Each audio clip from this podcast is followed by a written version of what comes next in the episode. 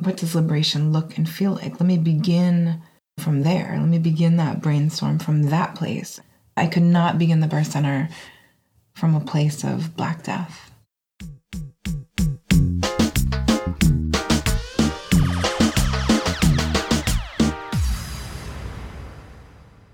Welcome to the Evolutionary Leadership Podcast.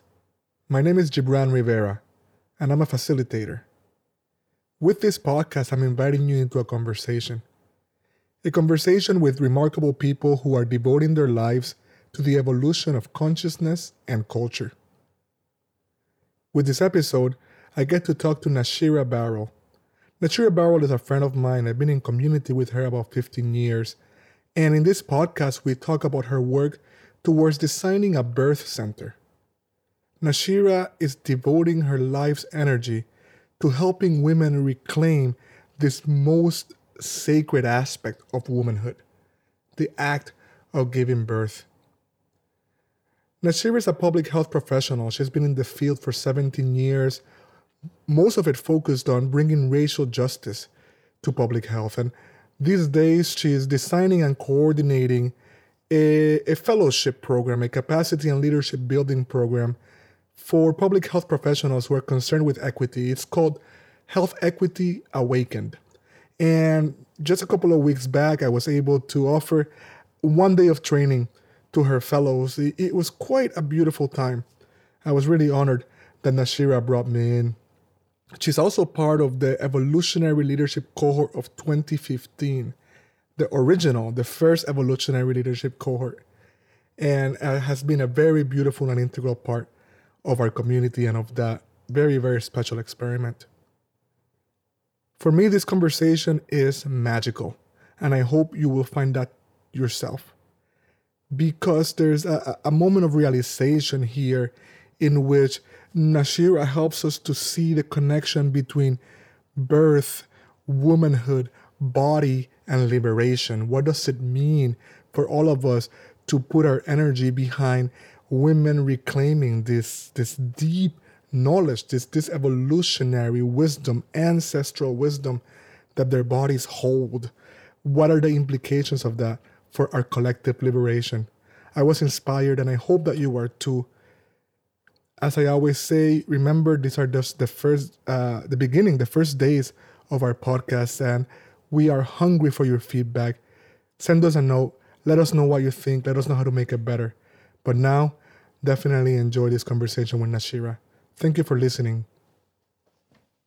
Hola, Nashira. Good morning. I am so happy that you're here. I'm thrilled. Thanks this is this is exciting. Um, I'm appreciating all the energy that you've already brought into this space. Thank you. Um, we are here to talk about so many things, mm. but the main topic of our conversation is the neighborhood birth center. this idea, this dream, this calling mm. that you've been holding for a long, long time. Can you tell us a little bit more about what that is? Yeah, um, I love uh, the energy with which you say it. It makes me really excited. Mm. Um, the neighborhood birth center uh, is will be right now is a vision. It will be uh, the first uh, freestanding independent birth center in Boston, um, a space for pregnant folks to receive care, um, pregnancy care, labor and birth support, uh, supported by midwives. Imagine just having your pregnancy care uh, in a spa-like setting, um, as opposed to what you know, a hospital setting. Mm. Um, and when it comes time to labor and birth, to be supported by midwives and doulas uh, in that same setting with access to a tub and space and support to labor uh, the way that your body is calling. And then to be able to cuddle with that babe and family, uh, family, whoever you decide to have with you uh, in that space uh, it's very different. It's very different than I think what we've come to understand as spaces where we labor and birth and get our pregnancy care. So I'm thrilled by the idea. Wow, Nashira, you transmitted so much in sharing it just now. It, it like pierced me. Uh, it, it, there's something about it that feels so liberating. Mm-hmm. It feels like a liberatory project. Tell me more about where it comes from. Like, how was this born inside you? Yeah, well, I love that. It, it feels liberatory to work on it. And I think it's also about birth liberation, right? Um, I, I start by saying, like, the idea um, of having a birth center in Boston, you know, predates me coming on the scene. This is an idea that um, some uh, elders, you know, had and tried back in the late 80s and early 90s. And um, I came to know about their work uh, in the last 10 years or so. And it stopped me in my tracks. I was like, what do you mean you all wanted, you know, we're working on a birth center in Roxbury? And, um, and I I invited them to into conversation and I said, what would it mean for you if we started that up again? And do I have your blessing to try again? It wasn't the time then, I think politically, socially, there wasn't as much data around safety. Um, insurance companies weren't going to reimburse it, hospitals weren't going to support it. So I kind of said to them, like, what do you think about now? And that was um, almost four years ago. And they said, yes, now. And I said, Do you trust me to try it? And they are my advisors now on the advisory committee. Oh my God, this sounds so beautiful. Thank you.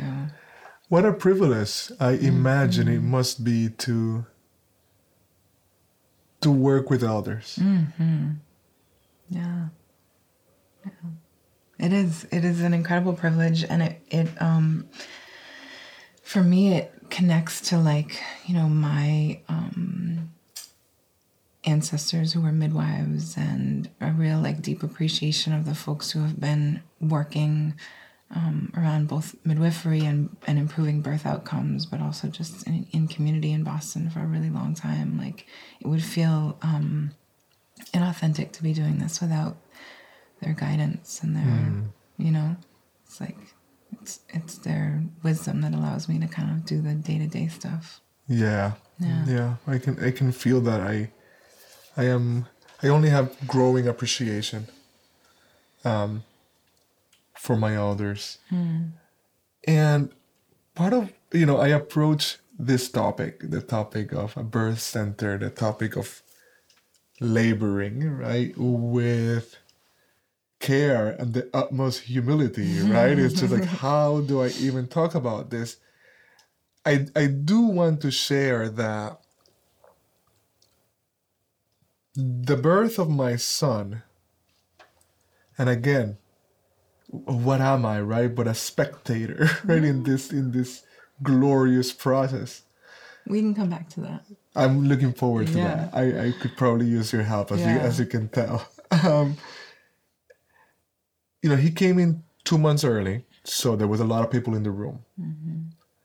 But that moment, it's it's the single most important moment in my life. I mean, I can only think of one other moment in which which I just experienced this this this initiation that that has shaped the rest of my life, and I think even made me pa- capable of s- experiencing my son's birth. But you know, the doctor, the OBGYN who does this all day every day, actually took out his iPhone and started recording me because my reaction was so wild. Really, Right. what was your it reaction? was some form of divine ecstasy and joy and and tears. And my mother says I, I was just praising god. Oh, she said i was just praising god. I'd love to see that video. it was wild. It was wild. But i the reason why i bring that up is is to to say that my own quote unquote marginal experience to this to this sacred this this most sacred of life moments is the most important in my life. I, I, can only imagine, right? Like what you are reclaiming, right? What you're reclaiming for the people at the center of this cosmic dance, right? For the Holy Feminine feels really powerful. Thank you. Thank you. Thanks for saying reclaiming. That's a word that's really been um, reverberating for me around this for a long time. Um, this idea of like reclaiming both the power of pregnancy and labor and birth and um, I don't think we are supported in in uh, in feeling that power and having that reflected back to us, right, in our society at this moment in time. And so, like reclaiming that feels like um, it's due, right? It's the work that we have to do to get free, and it connects us to our ancestors, and it also is just like healing, right? If you're allowed to feel that level of power, um, you know, who could we be? How, how, what a, what a powerful way to step into what is that next phase of like parenthood and, right, what it means to, to have it come from that place. Yeah. And for so many, it comes from like quite the opposite. It is such a place of trauma and like heartache and physical pain. Um, undue, I would say, right? There's like physical pain, but like undue trauma and pain. Um, yeah, so it's like it is, it, it's about um, listening to not only our bodies, but also like the wisdom of our ancestors. Like our bodies were designed for this. And I we've created all of these ways to like just not listen to that and not allow it to be so. So I just think there's something really powerful about you creating a space to get back to that. Wow. I as I we've been in this we've been in this conversation for a while. I've been blessed to to bear witness to your journey. Mm-hmm. And I say with, with sincerity that there's a way in which it's resonating with me at a cellular level right now. It, it that makes it feel of central importance, right, to this evolutionary project, right? It, mm-hmm. it, it makes it feel like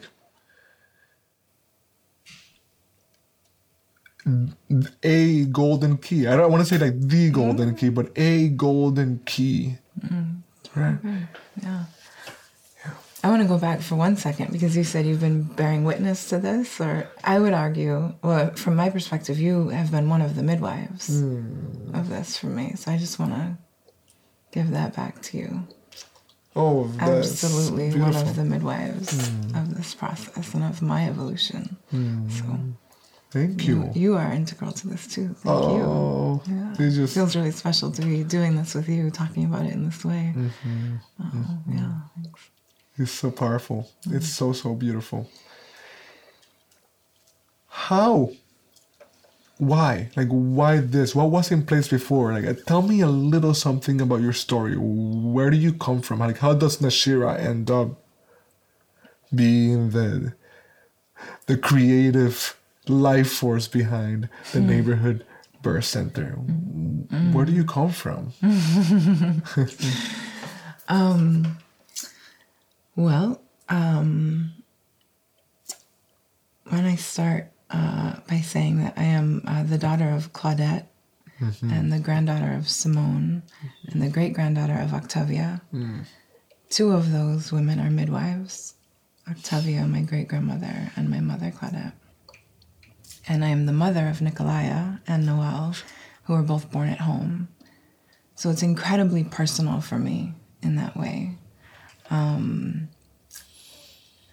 so that you know my origin to understanding um, birth comes from always having it been talked about as incredibly normal and natural experience when i was seven years old my sister was born at home what an experience for a seven year old right Wow.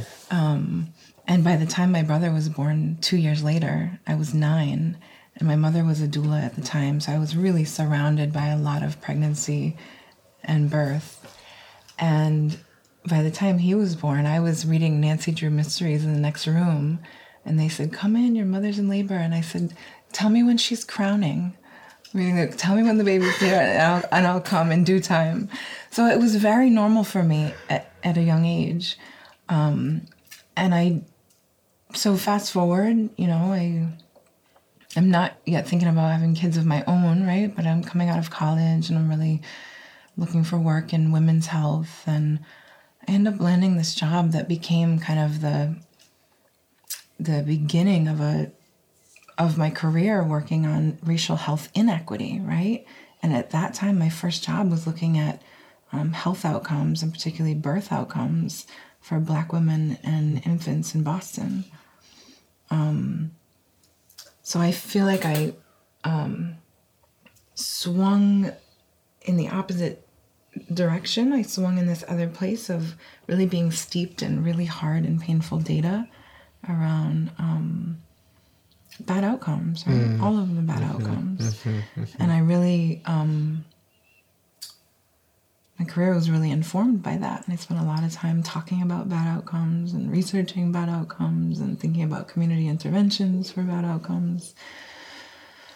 Um, and then somewhere there was like this weaving of, you know, I studied maternal and child health in grad school at BU, which is where I came to connect with Joanna Rory, who is um, one of the elders I mentioned earlier, who, you know, long held this vision uh, for Boston, and some others I came to know in my public health career and began to reconcile a little bit as I started to think about my own um, pending motherhood, right? Mm-hmm. I was clear I would have home birth.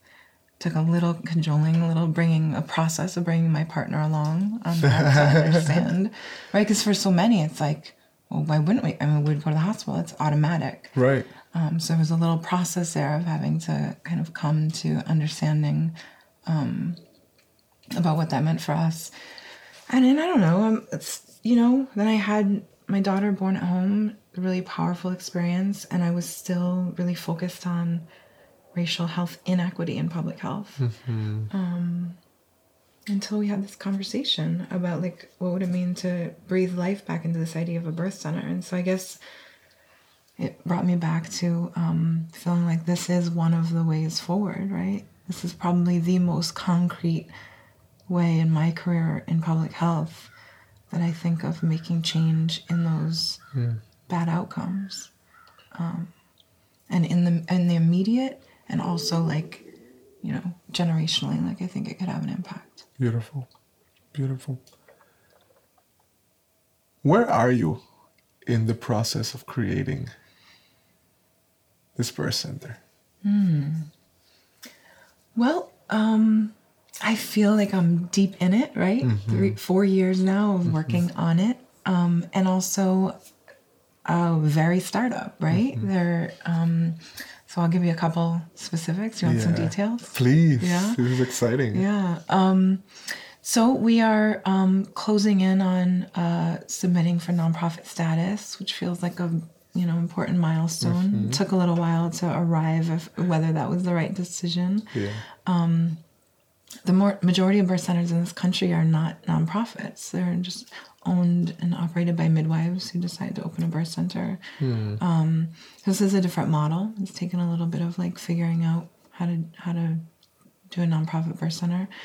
Um, we are we've changed the name in the last year to a neighborhood birth center, and um, working on some branding, logo design, website, all of the things that I think um, and and real text for how we talk about the birth center, mm-hmm. um, including this conversation with you, feels like all of these bricks towards that foundation of. I've been using the word legitimacy. That doesn't feel mm-hmm. necessarily right. I'm open to another word for that, but just like those things where funders and partners can look at you and say, "Oh, you've you know done these things that are really moving towards an actual." Um, space and place and vision like how do you put those mm-hmm. foundation pieces together um, in the last couple of years, we did a survey, uh, 550 respondents. So we have a lot of data Wow. um, that we're uh, analyzing. We did a bunch of interviews as well as focus groups. So that was an important piece because one of my advisors said to me, if you build it, will they come? Right. And I said, well, yeah. And then because he's a renowned researcher in maternal and child health and birth centers, I said, well, all right, yeah, no, I guess I got to go, go get the data to support that. so, uh, so we did. Uh, we got the data that says if we build it, will you come? Um, and the answer was yes. That is so amazing. The answer was yes. Like, yeah, so it was really powerful. Um, so we've taken some of those steps in the last couple of years, um, and in a really, you know, we're in this incredible conversation uh, with some folks around space. Like, how do we? Folks will say like, "Well, where will the birth center be?" And I said, "Well, I don't know. I know what's important in terms of like structurally, you know, what the building and space needs. I know what is important around location." access to transportation, but also proximity to hospital, like all of that. Um, but I also know that it needs to be. This is actually a um, an evolution of my thinking that it actually needs to be really centered in community, eh, eh, meaning like with others in a in a mutually identified like kind of collective space. I actually, because I birthed my children at home and come from like that home birth experience, I thought we'd have a birth center kind of in a home on a hill, you know, Right. maybe, maybe right around here. Um, but I came to understand, and I'm testing this. This is an idea that I'm Yes. holding. I am open to the idea of evolving over time, but now I kind of believe more that we have to be in a more central location in a space that has some um, foot traffic and some other things that draw people in and say, wait a minute, if I go up to that floor, I could have my baby here and look at this space here, right?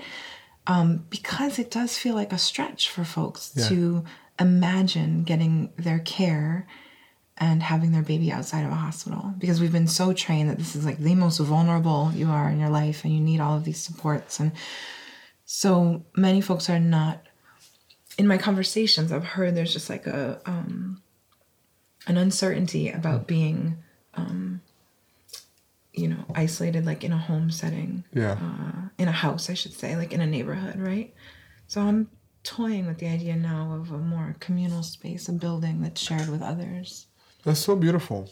The, I, I like the way that sounds, and and well, it just reminds me of a larger group conversation we had a few weeks back, right, with a with a couple of Boston actors, just trying to imagine what what it would be to have this kind of multi service is a terrible word. yeah Uh, multi-purpose.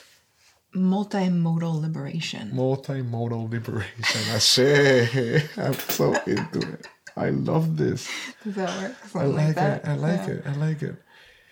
It's um. I I keep going back. So uh, here's a question I had or a thought. Is it a question or a thought? It's a mixture of both. So I'm thinking about the points of engagement, right? So it seems like what you're talking about i understand how there's this deep conditioning right that that centers the hospital and the medical industrial complex. I get that i'm in that. I i've only relatively recently if at all understood that i can push back on the doctor. Uh, you know what i mean? It's just not part of my class and cultural upbringing the doctor knows you're just mm-hmm. going to get that from your grandparents and if nobody disrupts it, nobody disrupts it. At the same time, what you're talking about seems like the most primal of primals, right? And the way you talk about it, it the, therefore, that kind of knowledge, that kind of cellular wisdom, it's almost impossible to fundamentally override. You know the conditioning can set deep grooves on top of it but it's so well laid.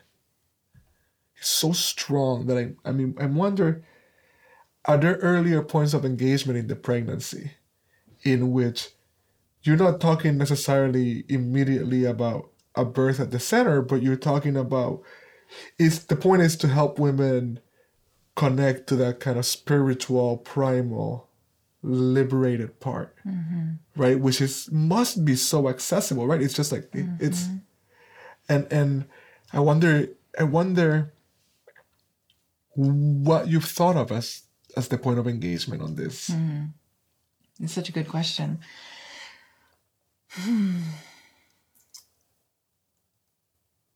And it's a um, so I want I'm thinking about two I have two thoughts, right?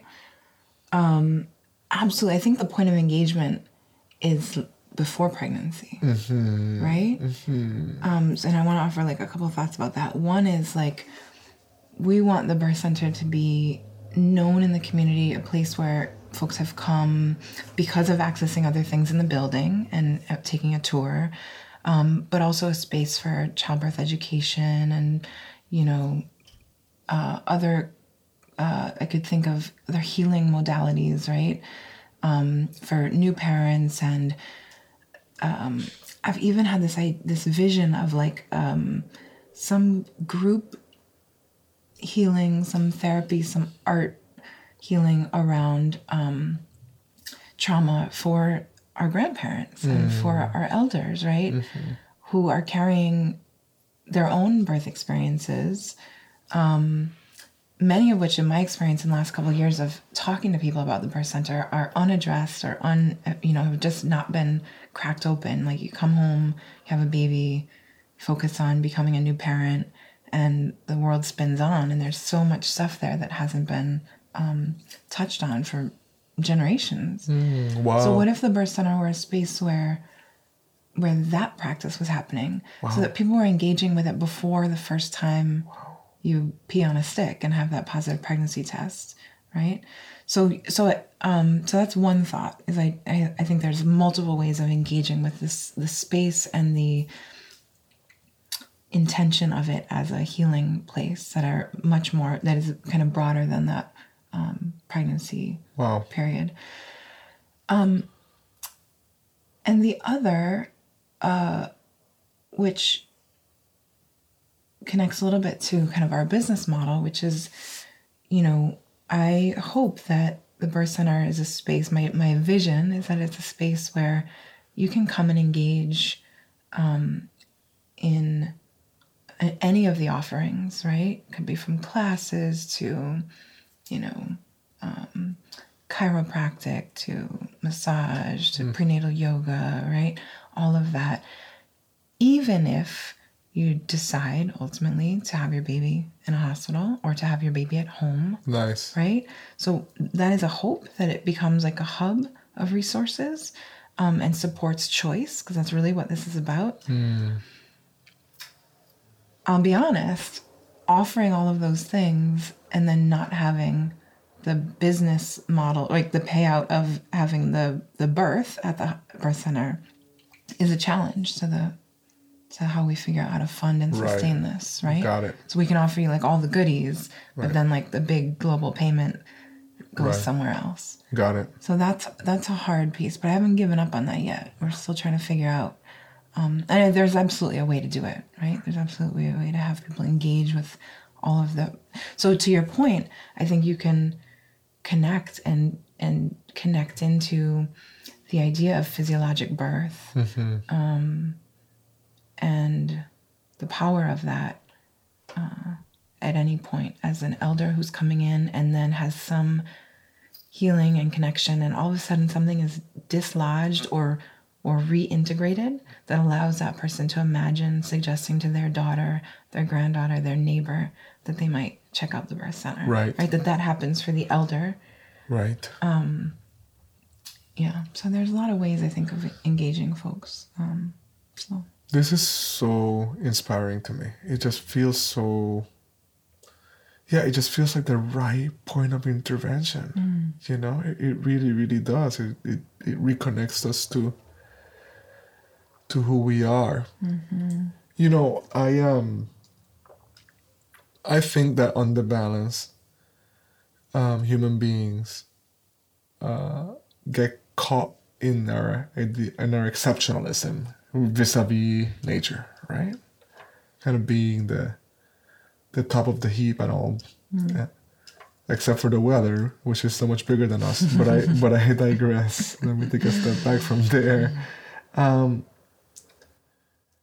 but there is this thing that's one of the things that's unique about us, and, and you know this better than I do. Is it's it's our birthing and as uh, even as mammalians uh, and the the long infancy of our young.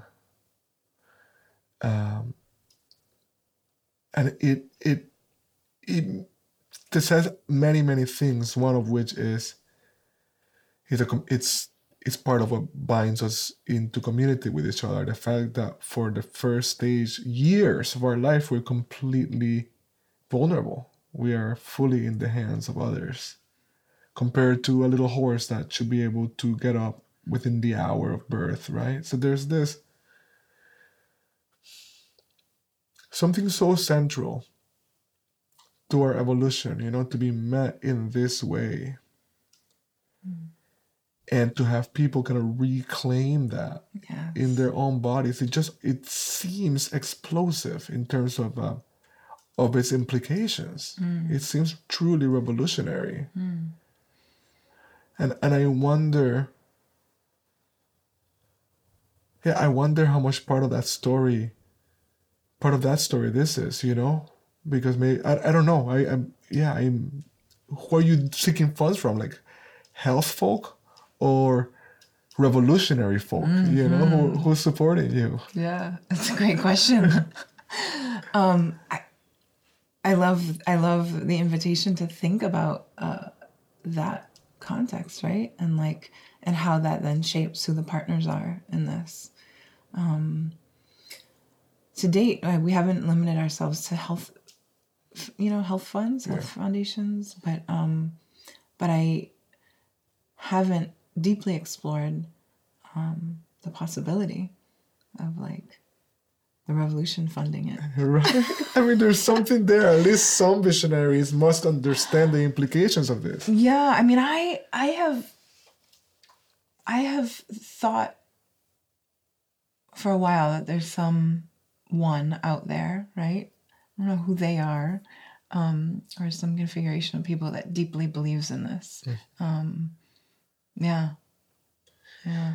I, I I'll repeat, and it's I've thought it a good idea since since you named it, and it's all I've always kind of been really proud of being affiliated with it in any way, right? Like mm. it, it's it's something that, that that means has always meant a lot to me, and there there's definitely a, a, a different quality of transmission, right? That I'm getting, and maybe it's because we haven't sat down and talked about it for a while, so I that might be part of it too. But there's something that's that's really alive here. I've also worked harder on it in the last year mm-hmm. than I mm-hmm. have before. Mm-hmm. Like, you know, it, it feels like, and I don't know quite how because I also had a baby in the last year and haven't slept. So there's I, it's something about like burning the midnight oil.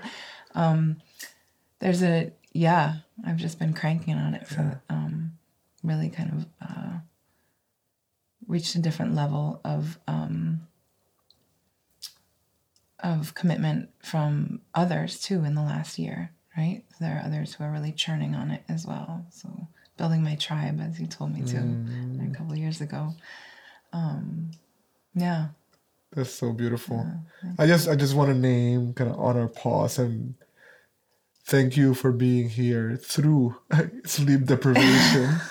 um, and, and thank you for for a, a whole year of of this kind of sacred toll, right? As you mm. bring this gorgeous soul into the mm. world who's so amazing. Thank you. What a what yeah. a gift. And, but I, I I'm sorry it's been it's been hard. It's rugged yeah. to not sleep. Yeah. At all. Yeah. It's yeah. rugged. Um but you know, like, you know, just like somehow when you're in it, you're just like managing, right? We have a lot of like resources. I feel really privileged in a lot of ways and we're just like keep on keeping on and know that like it will pass. many yeah. blessings, many thank many you, blessings, thank and thank you. I think it's just so important to to lift that up, and it just doesn't doesn't the impossible initiation that mothers are put, put through in our culture for, for mm-hmm. years, you know, mm-hmm. without anywhere near the amount of community support that mm. that, that this endeavor merits. Uh, thank you. Which is exactly, I mean, you said it right there, like initiation and community support, right? But that's like part of what we want to bring back into the experience of launching, you know, parenthood um, with that really central. Yeah. And I just, I'm thinking of something else too that just wanting to name that there are, you know, 300 or, or more like birth centers around the country. That this is happening in other places. Yeah. Um, And those are the birth centers that are like, you know, accredited and, you know, part of this network, but also that like midwives birth this entire country, right? So there's like this whole history that what what I, I just wanna I'm kind of having a moment of like, this is not new, right? Yeah. there are tools out there. There's like both the history, but then there's also like right now organizations designed to help open a birth center, right? There's like some real things that are helping to move this process along.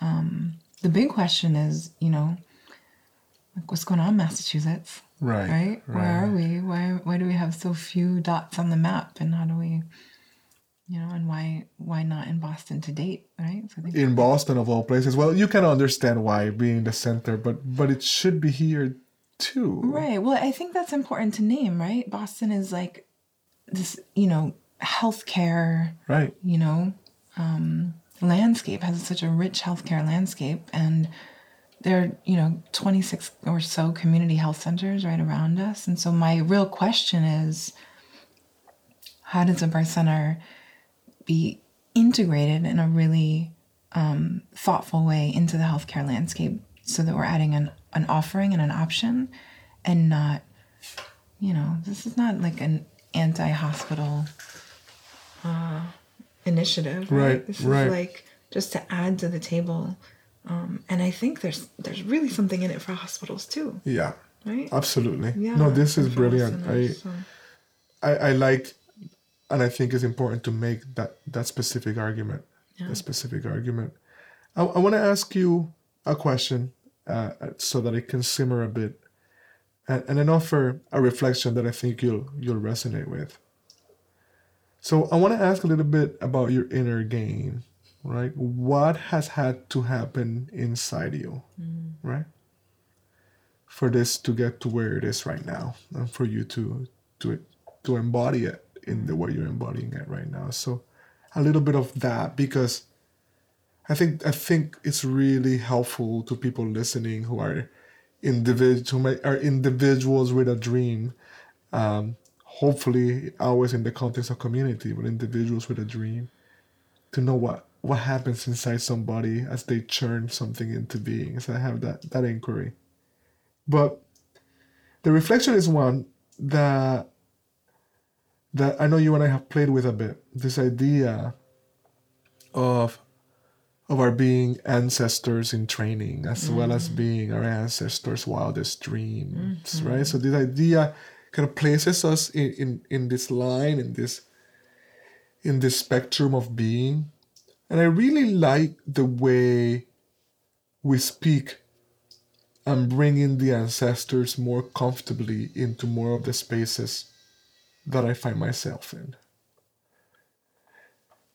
Because all people, like all everybody's original religion was honoring the ancestors, right? So so another primal practice, if you will. Mm-hmm. But I also think that by by anchoring in that lineage, we automatically think more of our descendants, right? And I feel that there's this thing here in which we are among the first generation of human beings to steal from the future. Where like human beings have always worked to leave for their descendants, right? And and, and we, we, we we're stealing from them. Mm, mm. So painful. So I feel like an ancestral perspective can help us give us give us a descendant perspective. And I similarly feel like attention to how we come into the stream, right? This approaching this this birthing as a reclamation of the wisdom that is most inherently ours is one of the things that helps to give us perspective, that helps to place us in an arc, and maybe it's more likely to awaken our responsibility for our descendants, you know, by, by, by connecting to birth, Mm-hmm. by connecting to death, with those, by thinking about descendants, by thinking about ancestors. I just I just find what you're talking about to be really, really pivotal, uh, really at the heart of this liberatory project. And I, I, I, I say that when I mean I, I mean that when I say it. Thank you. Yeah. Thank you. Um, so I'm a little curious about this this inner game. Game.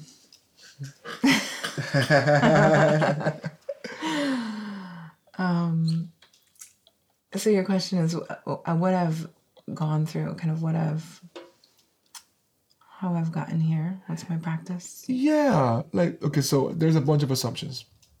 One of them is it hasn't all been smooth sailing, That's a fair one.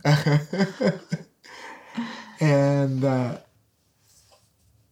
a lot of the stumbles had an outward manifestation, and that somehow all of them were connected to some something happening inside. So I'm sure there's many things happening, but if, if you had to pick one of those story threads today, what's what's happened? You know, what's what's what has been the churning? When what has been the realization? Yeah. I think the biggest one is, um, and brings me back to an experience that I had with you in evolutionary leadership workshop was, you know, getting comfortable with experimenting, right? So um, I remember when I first transitioned from my job at the health department, where I'd been for over a decade, and I had a little bit of spaciousness, like, you know, a month or two of being unemployed. Um, I remember sitting at a cafe trying to, you know, brain dump about the birth center, right? And I was beginning from the place, you know, where I had been trained, right? So I would sit there at Haley House Cafe in Roxbury, typing, Black women are four times more likely to die. Black infants are more likely to have preterm, like that. But I was beginning from that place. Um, so one was just my own process of, um, for a while I called it unlearning, but it was just kind of um, healing from um, being so steeped in that data and in that practice of sitting in the inequity and leading with that um, and trying to then create interventions program policy from you know that place. I- i don't think there's that that's a bad thing necessarily but what was missing for me was the liberation piece right so what does the what does liberation look and feel like let me begin typing from there. Let me begin that brainstorm from that place. And that was what really happened for me when you and I were out on that island in British Columbia. And I was I was coming to this awakening of like that. I could not begin the birth center from a place of black death. Mm. Right? Period. Wow. That data is there, has not gone away, has not changed. And yes, like we can lean on that in proposals should we need to, you know, put that on the table um, for funders. But it just couldn't be the where this was was birthed from, right? So there's one was was my own process that year of really um, pivoting my own practice of you know how I orient myself to public health Wow. Um, and to wellness. So that was one. Um, Wow. Yeah. I find that really striking. I really, really do. I, I, I don't want you to lose your thread, but what keeps coming to mind is somebody that was reading college admission essays and they were saying, why does every person of color need to come in through their suffering. Like it's, they felt they felt like they were reading oppression porn Mm. as college essays, you know. And it just it, I'm just noticing that this pattern reveals itself. Um, Right. in, in like from every angle you look at it. Right. And so in both, I think in people's like experience that they're writing and in the truth of the data, like it's the real stuff, but it's the institutions that are like, you know, putting a, a bounty on that and prioritizing like to lead with that wound, right?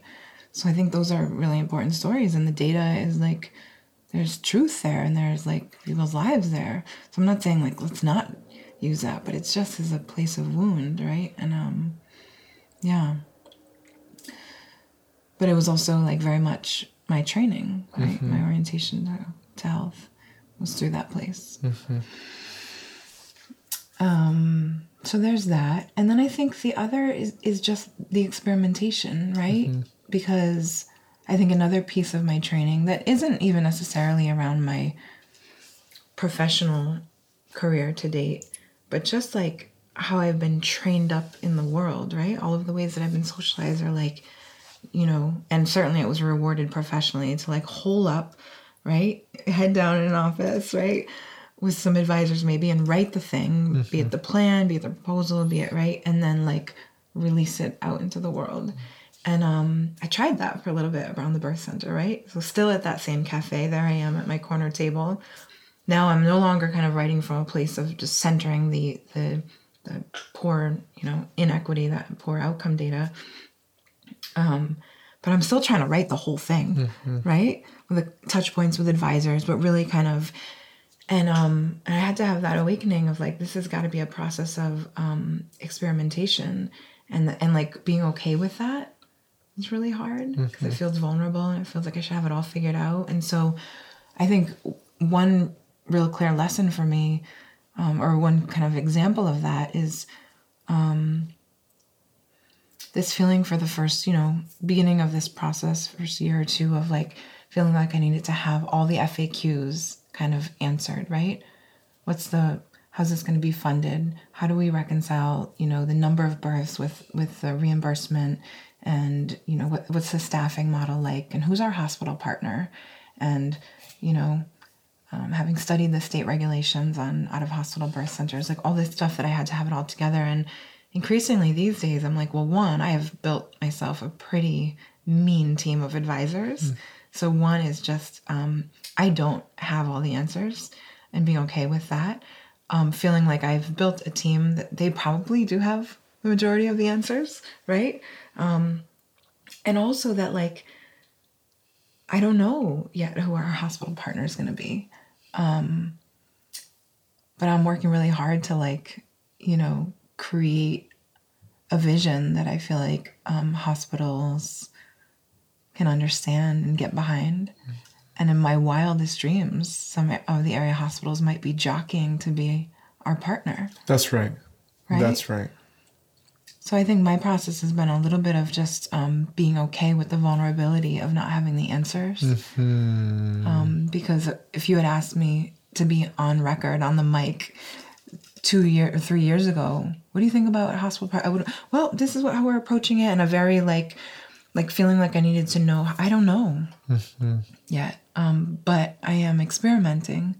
I'm having a lot of coffee dates and a lot of conversations with folks and just you know um, sharing the truth of like the vision um, and the data that we have to back that people if we build it they'll come and really asking for help where we need it right i need the help of, of hospital partners i need our community health centers help um, and so feeling like i could emerge from that place of having it all figured out um, and having my FAQs right up on the on the website or in my in my folder to slide to you at the table. I don't know, right? But I've Wow. got some really dope people trying to help me figure it out, um, and that feels good. That that also feels liberatory, right? Yeah. Like the process is also. It's not just that the birth center itself is like a liberatory space, but just how we get there also has to feel Uh, different well, the- for sure. because it for can't sure. i think that's also why it was you know why it's been a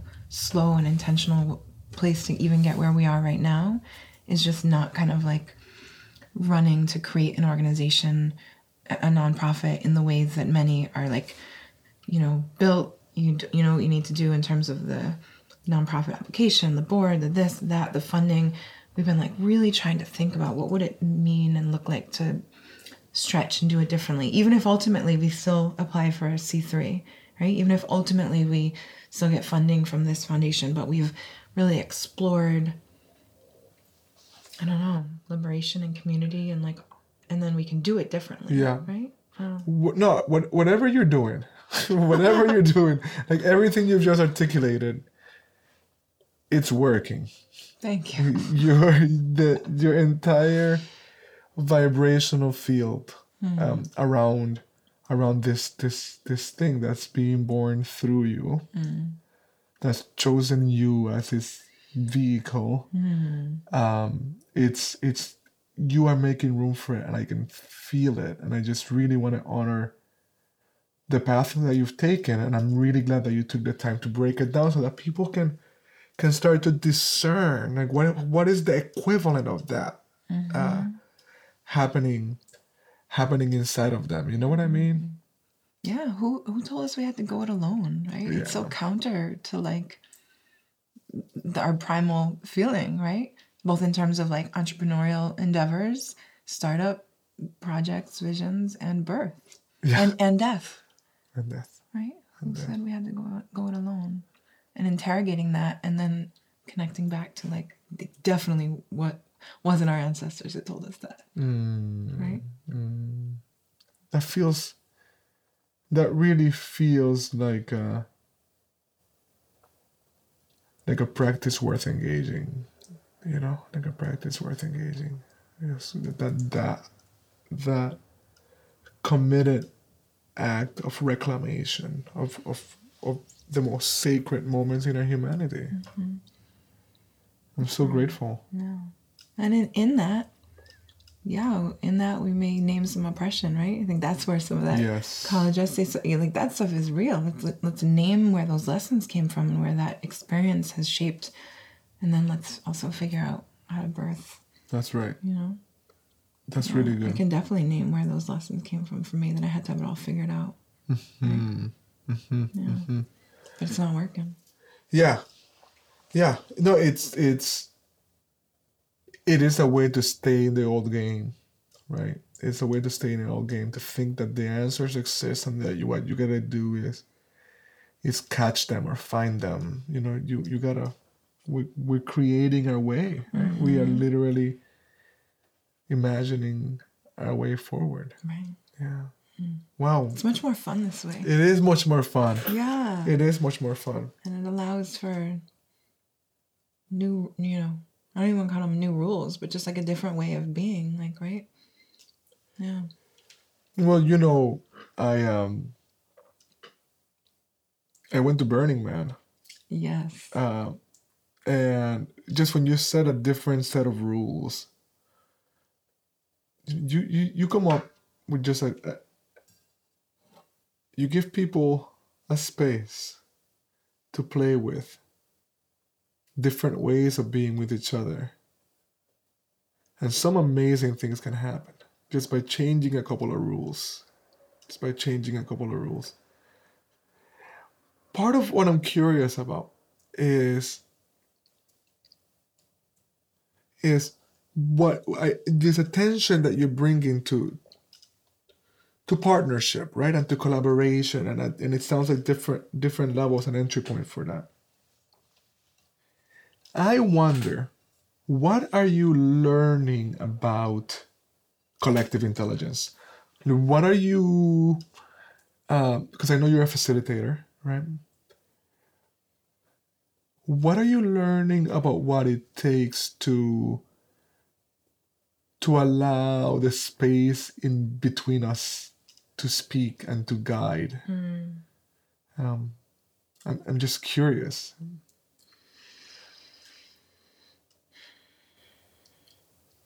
uh, one thing that comes to mind and i'm i'm open to whether or not this hits on your question right um is uh i feel a, um, a yearning for the folks um partnering with me on the birth center to be in some of the shared some of the um, spaces right that i've been in that have helped to nurture my growth and my ability to believe in this other way of practicing this other way of being. And so i think i am both trying to facilitate some of that with the folks um, who are now my board and my advisors and my friends even who are helping to hold the container for this project. Um, but it's also like time right? Mm-hmm. like you mm-hmm. can't rush this stuff. Right. Right? So um, yeah i think about like i don't know how to do it yet right? But how to get the board and advisors to do some deep process together mm-hmm, right? Mm-hmm, mm-hmm. like that that there is some retreating that happens and some deepening of of that collective. Um, because otherwise we're going to try to do this liberatory project with all the things we've been talking about but still operating with like a board of advisors that meets quarterly that right. weighs in on this way. And so there's still a little bit of something that's inherently incongruous uh-huh. about that, uh-huh. right? That like you know, I have shifted and and there is a community around me that is that is shifting and we're still docking into you know, boards and advisors and funders mm-hmm. and institutional partners in some of the old ways. So I don't know. I, I, I think you know. I mean, I'm, I'm hearing it. I'm hearing it pretty clearly in, in what you're saying here. If I, but I, I'm familiar with that tension, and I and, and I think you're communicating really well where you are in that arc. Now, I also know, right, that you and I are collaborating on this whole other project, and uh, the other day I got a text message that was actually audio in which you shared back this collective poem, right? That that just was both grounding and expansive. Um, that kind of that kind of shared voice, right, where the individual is still fully present, but they're actually made greater by being part of of, of a togetherness um, doesn't kind of just pop up by itself. It takes it takes some attention. Yeah, and I'm just I, so it's to me clearly evident that you've been experimenting with that too, and I'm just curious as to what else you're learning.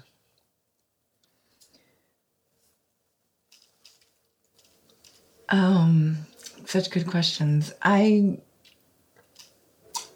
I am thinking about. So I think that the the poem and the project that you speak of um, is not directly birth center related, and so I think what I'm expressing is is trying to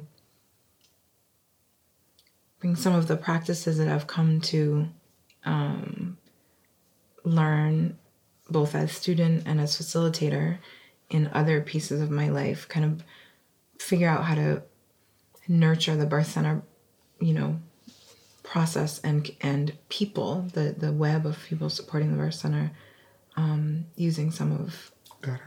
Does that make yeah, sense? Yeah, it makes yeah. perfect sense. It makes perfect sense. Mm.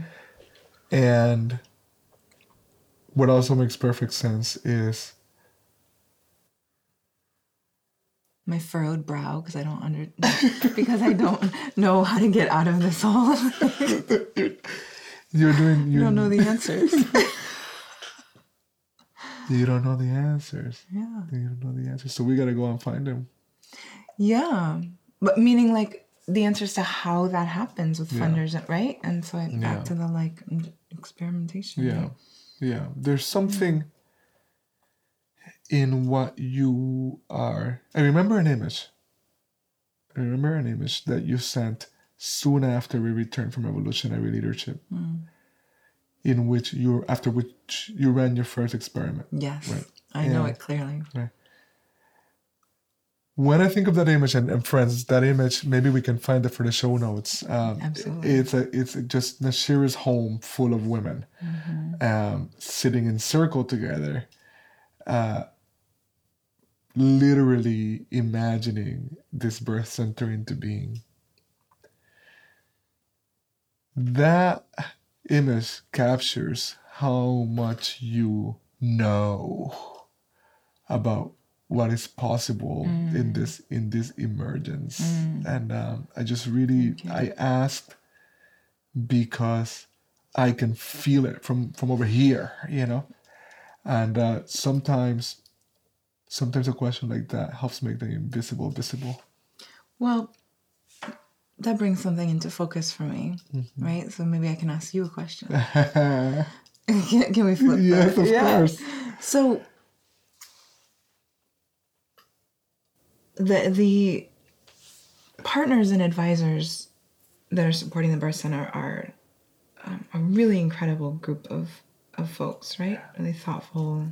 I wouldn't have them around if they weren't.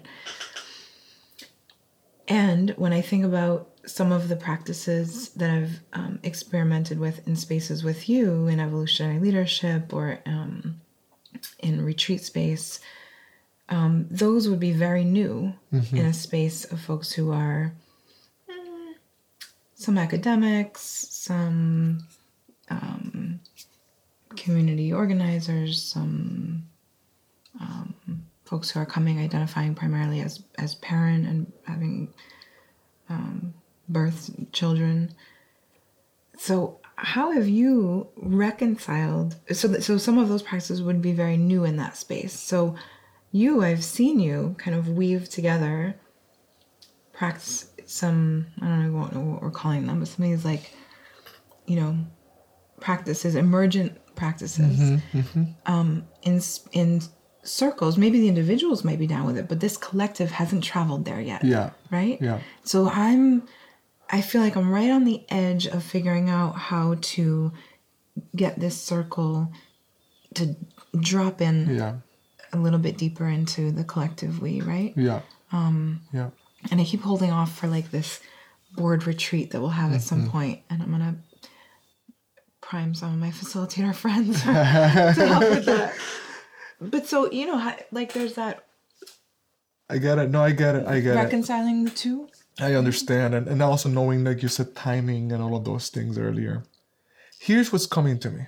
Here's what's coming to me, and and I say this all right with the acknowledgement that you are doing impossible. Like you had an, a one year old at home, you're sleep deprived, you have another job, and you're doing this birth center. So I have a five year old at home too. A five year yes. Just to clarify, yes, two children. Yes. Yeah, yeah, and and I love my man Leon, your husband, and I also too. know as a dude that uh sometimes you it must also feel like a one year old, a five year old, and a husband. so I just, I just want to acknowledge that too. Um, and that's more from my own experience. Yeah, he's he's he's holding up his end, but it is yeah. It's it's work. It is work. It's work. Yeah. It's work. Um, so I just want to name that, and maybe and I name that because I I'm convinced that people listening are going to there there there's people listening right now that are going to want to engage. So in in sharing, it's kind of with the tribe of people as opposed to like Nashira, I think you should add this to your to-do list. Absolutely. But but but what came to my mind is, you know, just just thinking about the last cohort of evolutionary leadership, we had like four medicine people in there, right? Uh, women or trans, femme identified, like it was. There's so much wealth of of women healer energy here in Boston alone. And part of what I thought is what if the first step is some kind of energetic cohort, right? Four or five people of this sort that that that will hold that will hold the, the liberatory aspect of this, right? The, the the reclamation part, the ancestral part. And I don't know what we call them to fit them into the structure, right? But but they're they're doing something very intentional. And then when everybody else comes together, they're shaping the energy by virtue of their presence and their practice and their and your shared intention. You know, so just some mm-hmm. some kind of draw on that because I can imagine.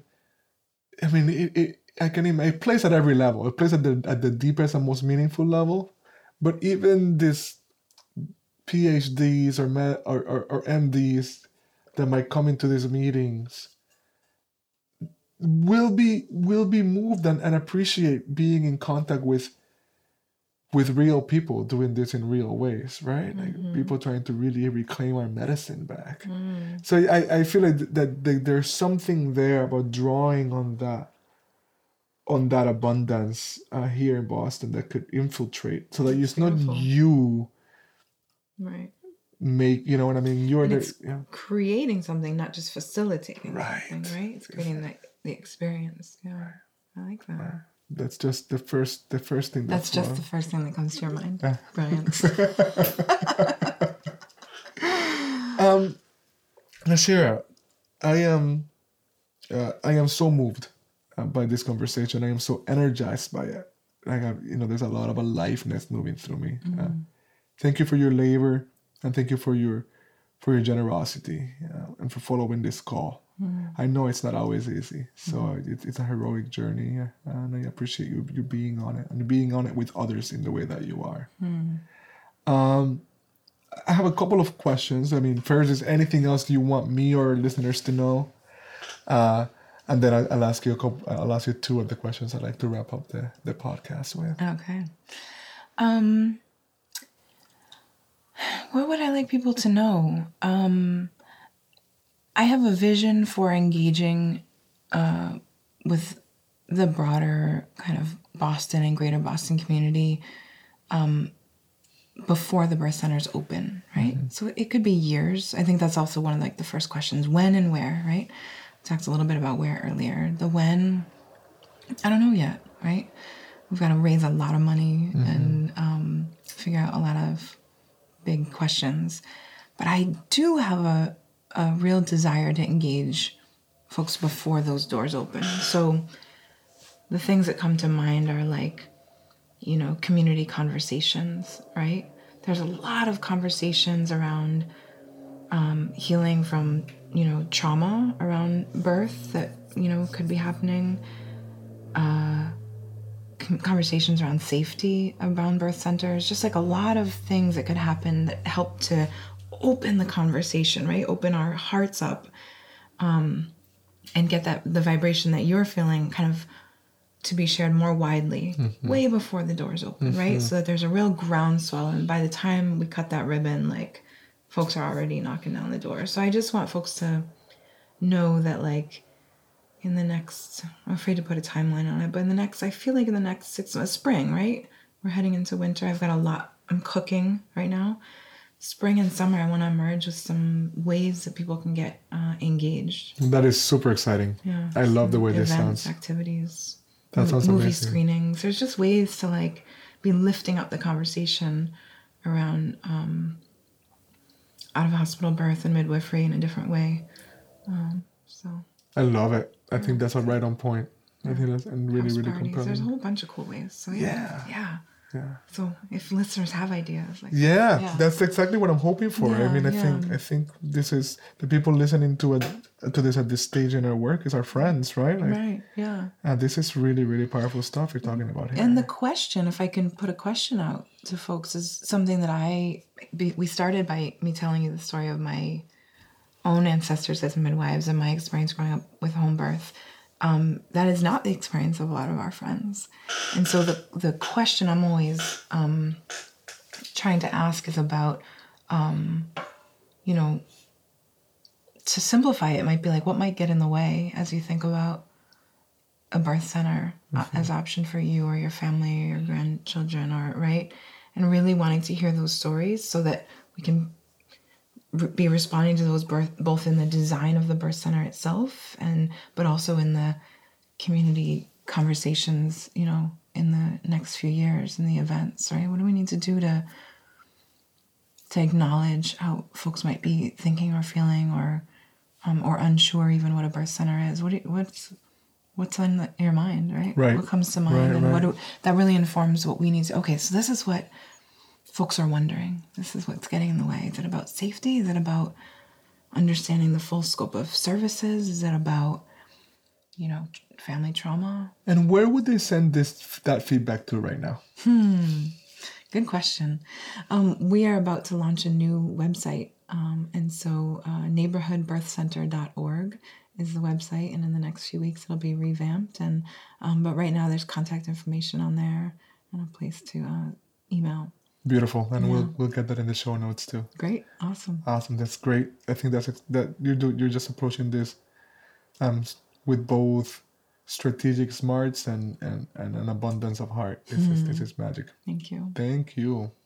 So I have two questions that they feel like coming completely out of left field. Um, but you know, it's it's the way I like to wrap up the podcast. And the first one involves a little bit of time travel. You know, we're doing all this speculative sci-fi work and this kind of imagining. So it so you don't have to answer this uh, this part right now, but I'm just gonna invite you to see if you can if you can picture yourself 12 years from now. Right? I think that that would be what the year uh, 2030. Wow. 2030, just whatever's happening, and you know what you are hoping to to embody, what you're hoping, uh, how you're hoping to be. You know. And so, if you if you can embody that being, the question I want to ask you is, from that perspective, what's the best piece of advice that you could give Nashira sitting here and now?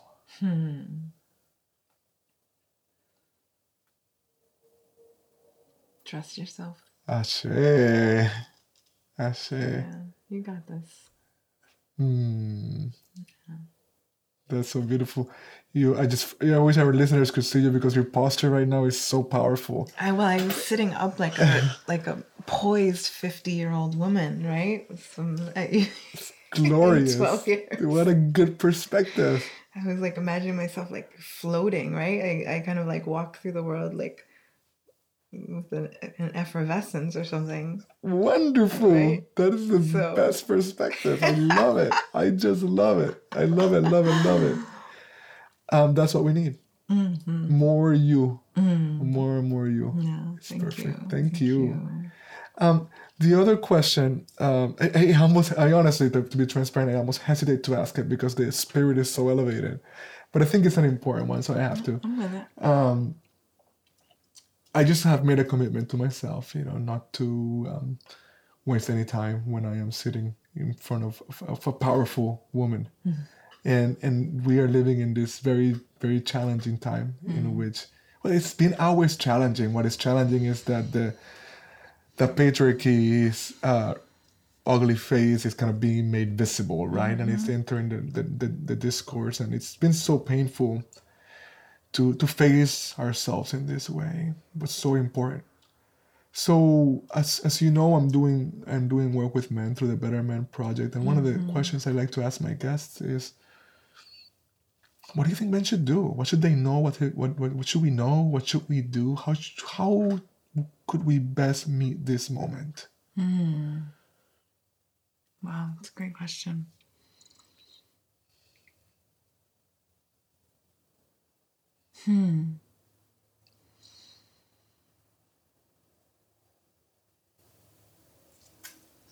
I think what I love about the work that you're doing um, is asking the questions around, like, you know, men acknowledging that there's something to heal from, right? That there's like these ways that patriarchy, among other things, have touched and shaped your existence. Um, that even when you feel the most healthy, enlightened, right, uh, accomplished person, that it's still very much shaped the way you walk through the world, as it's shaped mine, right? One of my dear friends um, always says that we need men to take on the patriarchy, not because it's jacking up women, but because it's jacking up you. In the same way that we need white folks to take down racism, not because it's jacking up people of color, but because it's jacking up you, jacking up them. Hmm. So I had to figure out, you know, what liberation feels like, hmm. and fi- and find some like beautiful relationships, tender relationships with other men, mm-hmm. right? Yes, yes. because that's what's going to allow them to have that transformative experience at their child's birth that you had when Darshan was born. Hmm. Being able to touch that part of yourself, right? You you have to be awakening some of that in relationships around you in order to be able to touch that in that moment. Hmm. So what a what a miss, right? Wow. When when we're not allowing when we as a society are not allowing our brothers and our brothers are not allowing themselves to touch into that moment Yeah. that divine feminine and that and what ha- happens to you in the moment that your child is born Yeah. Yeah, it's it remains the single most important moment in my life. It really does. But what had to happen in order to be able to connect in that Yeah. way and how it's that that hasn't happened for a lot of folks. That's right. well What a what a that's how the that's how they get free too. And the birth center is not just about folks who identify as women or folks who are birthing getting free. But it's about our partners and the men in our lives also getting free hmm. Ache. Mm, preach. Ashe. Thank you so much. How generous. you. That really, really struck me. It moved me deeply and it, it brings me back to this conviction that mm. this thing that you're doing is as, as, as smart and powerful an intervention as we could be making right now. Mm. I just, it, it really, I mean, I, I try to be careful with kind of this blanket statements, but there's something about it that is so at the mm. core, so primal, so centering the feminine, right? Mm. So reclaiming what's the wisdom that our bodies already hold, right? The, mm. it's it is it feels like the golden key to to where we're going. And uh, it just it just i'm so grateful. Yes. I'm very very very grateful. Thank you so much. Thank you. Thank you for your journey I hope that families at the birth center get to have that experience that you've had for many years to come. I see. Yeah. I Thank I You. Gracias. Thank you. Gracias. Mm-hmm.